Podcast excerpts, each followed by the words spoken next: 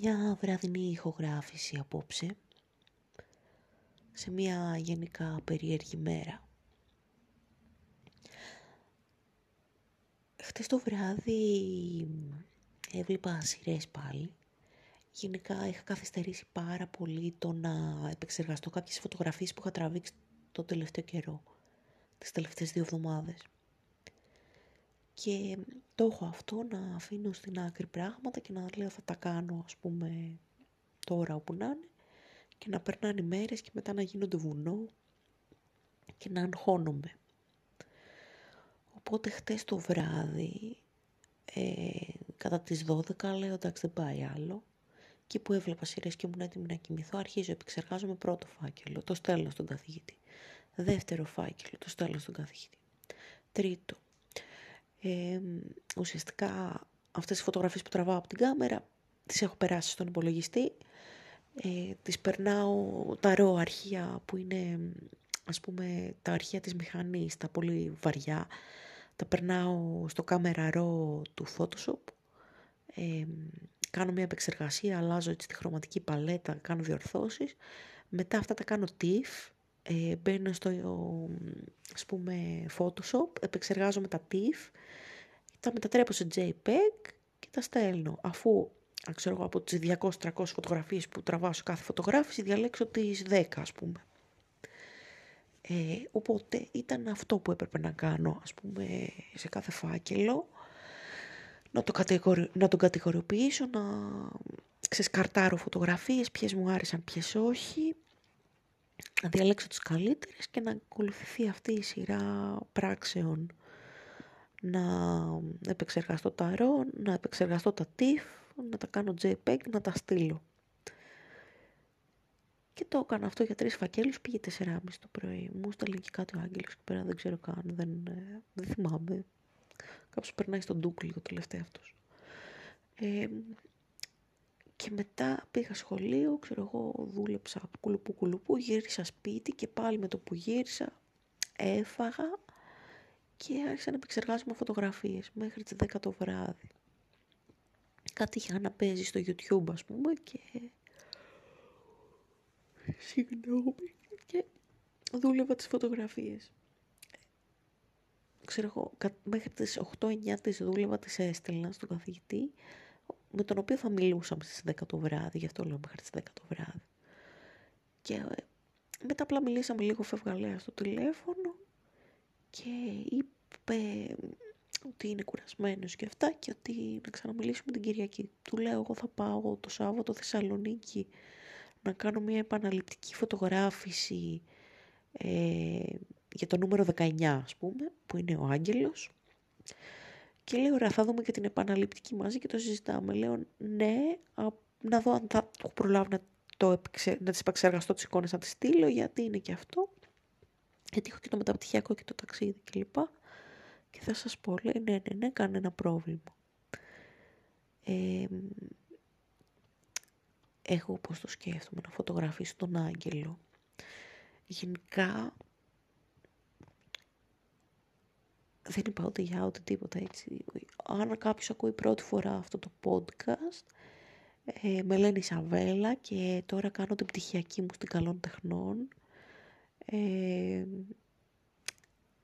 έχω κάνει το λάθος ας πούμε να γίνω ερωτική μετανάστης και εκεί που θα ήμουν στην Αθήνα και θα δούλευα την πτυχιακή μου, θα είχα τη δουλειά μου, τα μαθήματα που έκανα κλπ Είπα τα δίνω όλα για όλα για αυτή τη σχέση, δηλώνω σχολεία σε όλη την Ελλάδα, με γνώμονα τη Θεσσαλονίκη, γιατί ο φίλος μου, ο Άγγελος, έμενε Θεσσαλονίκη, μένει ακόμα. Και με το που ήρθα, ας πούμε, σε μια δουλειά στο Αμίντεο, στη Φλόρινα, γιατί ήταν το κοντινότερο που μπορούσα να πιάσω σε σχέση με τη Θεσσαλονίκη, ε, ο φίλος μου με απάντησε τα φτιάξε με μια άλλη κοπέλα, οπότε ξέμεινα εγώ εδώ να δουλεύω την πτυχιακή μου, πόσο είναι, 500-600 χιλιόμετρα από το πανεπιστήμιο. Να συνεννοούμε με τον καθηγητή τηλεφωνικά, να του στέλνω τις φωτογραφίες, ε, να βρίσκω μοντέλα για την πτυχιακή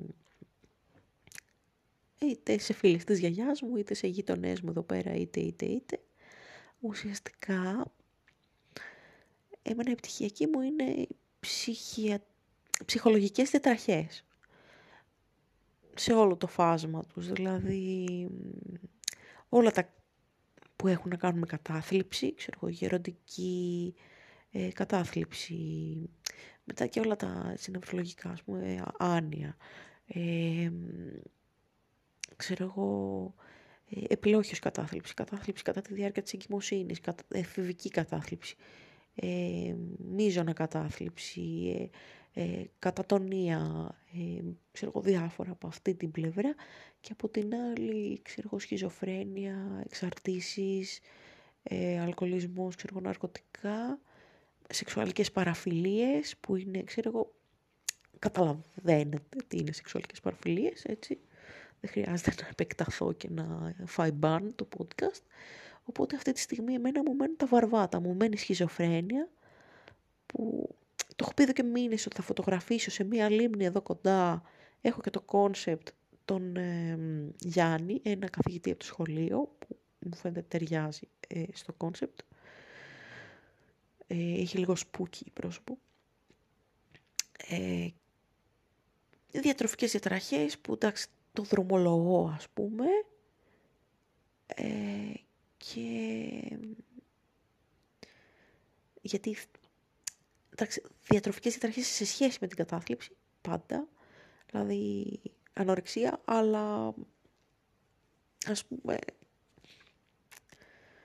η ανορεξία από μόνη της είναι έτσι, ψυχική διατραχή απλά να ψυχιατρική ας πούμε.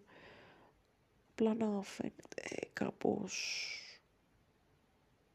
ότι ε, μέσα από το βλέμμα ας πούμε, του ασθενούς βλέπουμε και, άλλα, και συνοσυρότητα με άλλου τύπου ε, δυσάρεστα πράγματα για την αυτοεικόνα του. Ξέρω εγώ ότι μπορεί κάποιος να είναι καταθλιπτικός και ανορεξικός και, και, και, και, και, και. Τέλος πάντων, και αυτό που θέλω να βγάλω στη Θεσσαλονίκη τώρα αυτό το Σαββατοκύριακο και να στείλω την επαναληπτική φωτογράφηση στον καθηγητή μου είναι εξάρτηση από ουσίες και να βγάλω τον άγγελο, τον πρώην μου ουσιαστικά. Γιατί ο άγγελος είναι πολύ ψηλός, είναι 2-10, όπως έλεγε, είμαι νούμερο τηλεφώνου, έλεγε. Γιατί 2-10 είναι το νούμερο για την Αθήνα, ας πούμε, που καλείς μπροστά.